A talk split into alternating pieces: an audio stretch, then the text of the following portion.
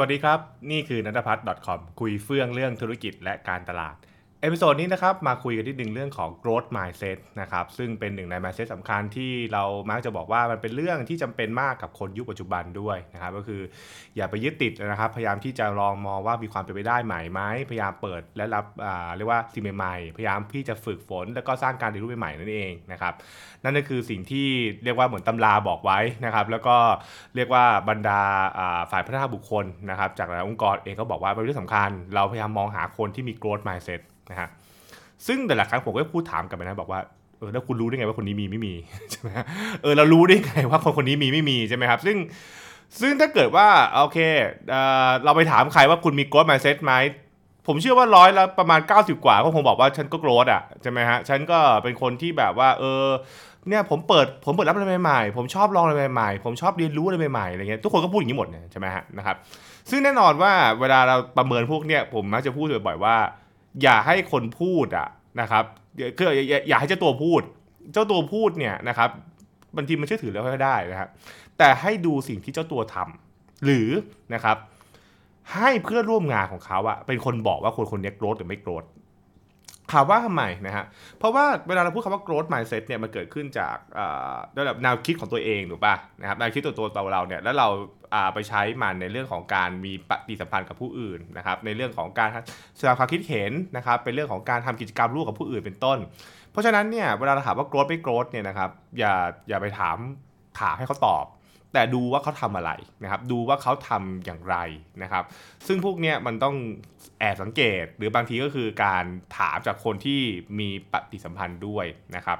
ซึ่งผมก็บอกได้เลยว่าเอาจริงๆแล้วเนี่ยจากประสบการณ์ส่วนตัวผมนะนะครับ ผมเจอคนมาเยอะเหมือนกันที่เขาบอกว่าเอ้ยผม growth ผม growth แล้วเป็น growth growth growth อะไรเงี้ยนะใช้คำนี้จนเฝือมากนะครับ แต่จริงๆแล้วฟิกซ์มากอะไรเงี้ยนะครับ ก็จะก็จะเจออย่างนี้ประจำทีนี้ ถามว่าเรื่องนี้เราหยิบมาคุยใน episode นี้ทำไมนะครับ คือวันก่อนผมก็มีการทำ training นะ แล้วผมก็นั่งคุยกับเเรียกว่ากับ partner ผมนี่แหละนะครับ แล้วก็บอกว่า เออ เอาจริง ๆ แล้วเนี่ยนะครับ เราก็จะเห็นว่ามีกลุ่มพนักงานหลายคนนะนะครับที่ที่เรารู้สึกบอกว่าเเขาไม่ได้นะครับเป็นแบบ talent นะครับอย่างที่อย่างที่บริษัทนะครับ บอกไว้อะไรเงี้ยนะครับถามว่าทำไมนะครับเราดูว่าเอ้คนคนนี้มี growth mindset หรือเปล่า ซึ่งถามว่าแล้วแล้วเรารู้ได้ยังไงจากการทำ training ใช่ไหมครับคือคือเราทำ training เนี่ยมันจะรู้แล้วผมบอกเลยว่า พอเราเป็นเทรนเนอร์นะครับในการที่เราฝึกอบรมกับ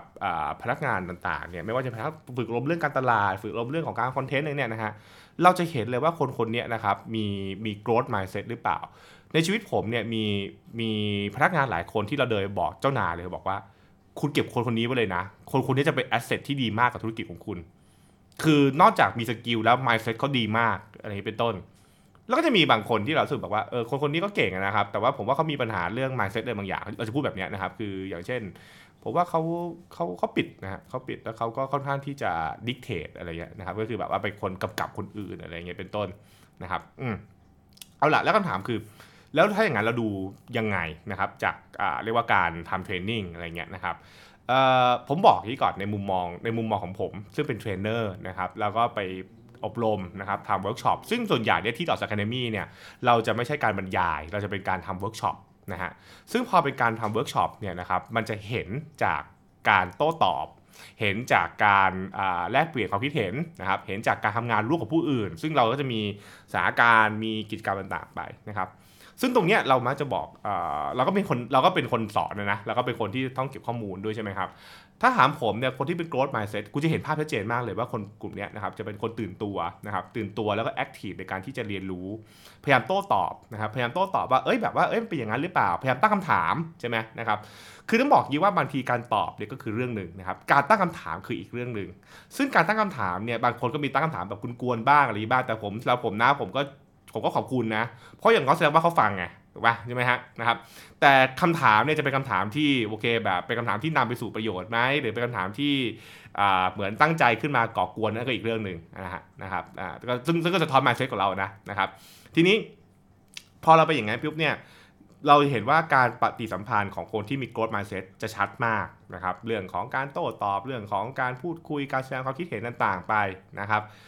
ซึ่งมันจะต่างเอ่อมันจะต่างไปจากคนที่มี fixed mindset หรือไอ้พวกทัศนคติแบบที่แบบ fix นะครับหรือปิดเนี่ยนะครับเพราะอะไรว่าคุณจะเห็นว่าคนพวกนี้มาเรียนนะครับ จะแบบว่าอืมมาเรียนเหรอเออมาให้เขาครบไปอะไรเงี้ยเป็นต้น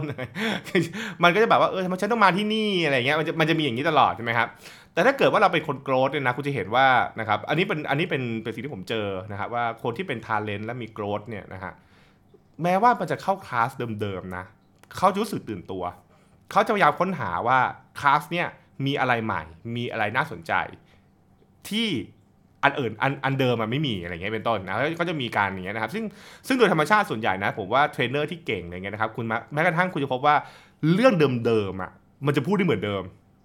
เพราะมันจะมีอะไรใหม่ๆตลอดเวลานะครับมันจะมีบริบทใหม่หรือเป็นต้นแล้วเขาก็จะตั้งคำถามใช่ไหมเพื่อให้เราเข้าใจมากขึ้นนะครับนี่คืออ่าเรื่องเรื่องของพวกแบบว่าเห็นได้ชัดก็คือเรื่องของการแบบว่า ตั้งใจนะครับ ตั้งใจคำว่าตั้งใจตั้งใจเรียนเนี่ยนะฮะมันมีหลายมิติ แต่ถ้าเกิดถามว่ามิติที่เป็น growth เนี่ยจะเห็นว่าไม่ตั้งใจเรียนคือ เรื่องของการพยายามตั้งคำถาม เรื่องของการพยายามที่จะเรียกว่าแบบโต้ตอบนะครับตอบผิดตอบถูกอีกเรื่องหนึ่งซึ่งอันนี้สำคัญนะครับ นี่คือเป็นที่มาแบบว่าคือเวลาเราทำเวิร์กช็อปเนี่ยคุณจะเห็นว่าสิ่งสิ่งที่คนส่วนใหญ่มักจะกลัวก็คือกลัวตอบผิด ซึ่งสำหรับผมนั่นคือฟิกซ์ คือมันคือแบบว่า เพราะเราเราคิดว่าคำตอบมันมีคำตอบเดียว แล้วฉันกลัวตอบผิดอะไรอย่างเงี้ยเป็นต้นใช่ไหมครับ หรือเราคิดว่าคำตอบนี้เรารู้แล้วอะไรเงี้ยเราก็เลยไม่พูดอะไรอย่างเงี้ยเป็นต้น แต่ถ้าเกิดว่าคนไปโกรธเนี่ยนะครับโดยส่วนใหญ่เนี่ยก็จะแบบว่าโอเคตอบผิดก็ตอบไม่ได้คือเพราะว่าเพราะว่าผิดมันก็จะมีกระบวนการที่แบบเออแล้วผิดยังไงใช่ไหมหรือหรือแบบว่าโอเคแบบว่าผิดมากผิดน้อยนะฮะเพราะฉะนั้นเนี่ยคนที่เป็น growth จะมีรู้สึกว่ามีความเป็นไปได้ มันมีความเป็นไปได้ที่มันอาจจะถูกหรือมีคำตอบอื่นที่มันต่างไปจากเดิม เพราะฉะนั้นเนี่ยเราก็เราก็จะพยายามเข้าใจเรื่องเนี้ยเราจะเห็นเราจะเห็นจากการที่คนมีปฏิสัมพันธ์เลยนะครับ อันนี้ก็เป็นเรื่องของอเรื่องของ growth แบบง่ายนะครับขณะเดียวกันเองก็จะเห็นว่าเรื่องของการทำเวิร์กช็อปเนี่ยผมก็มักจะบอกอเรียกว่าคนที่เป็น observer นะซึ่งเป็นแบบเรียกคนสังเกตการณ์เนี่ยคุณจะเห็นว่าถ้าเกิดเป็นเป็นเวิร์กช็อปเนี่ยนะครับคนที่เป็น growth mindset เนี่ยนะครับโอ้โหจะแบบ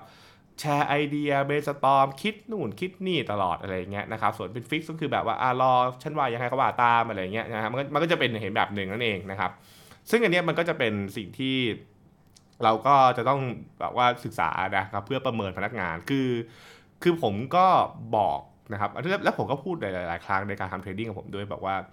คุณรู้ตัวไหมว่าจริงๆการทำ training เนี่ยนะครับนอกจากการที่มันจะให้คุณมาเรียนรู้ทักษะใหม่ๆเรียนรู้ความรู้ใหม่ๆแล้วเนี่ยนะครับในมุมหนึ่งเนี่ย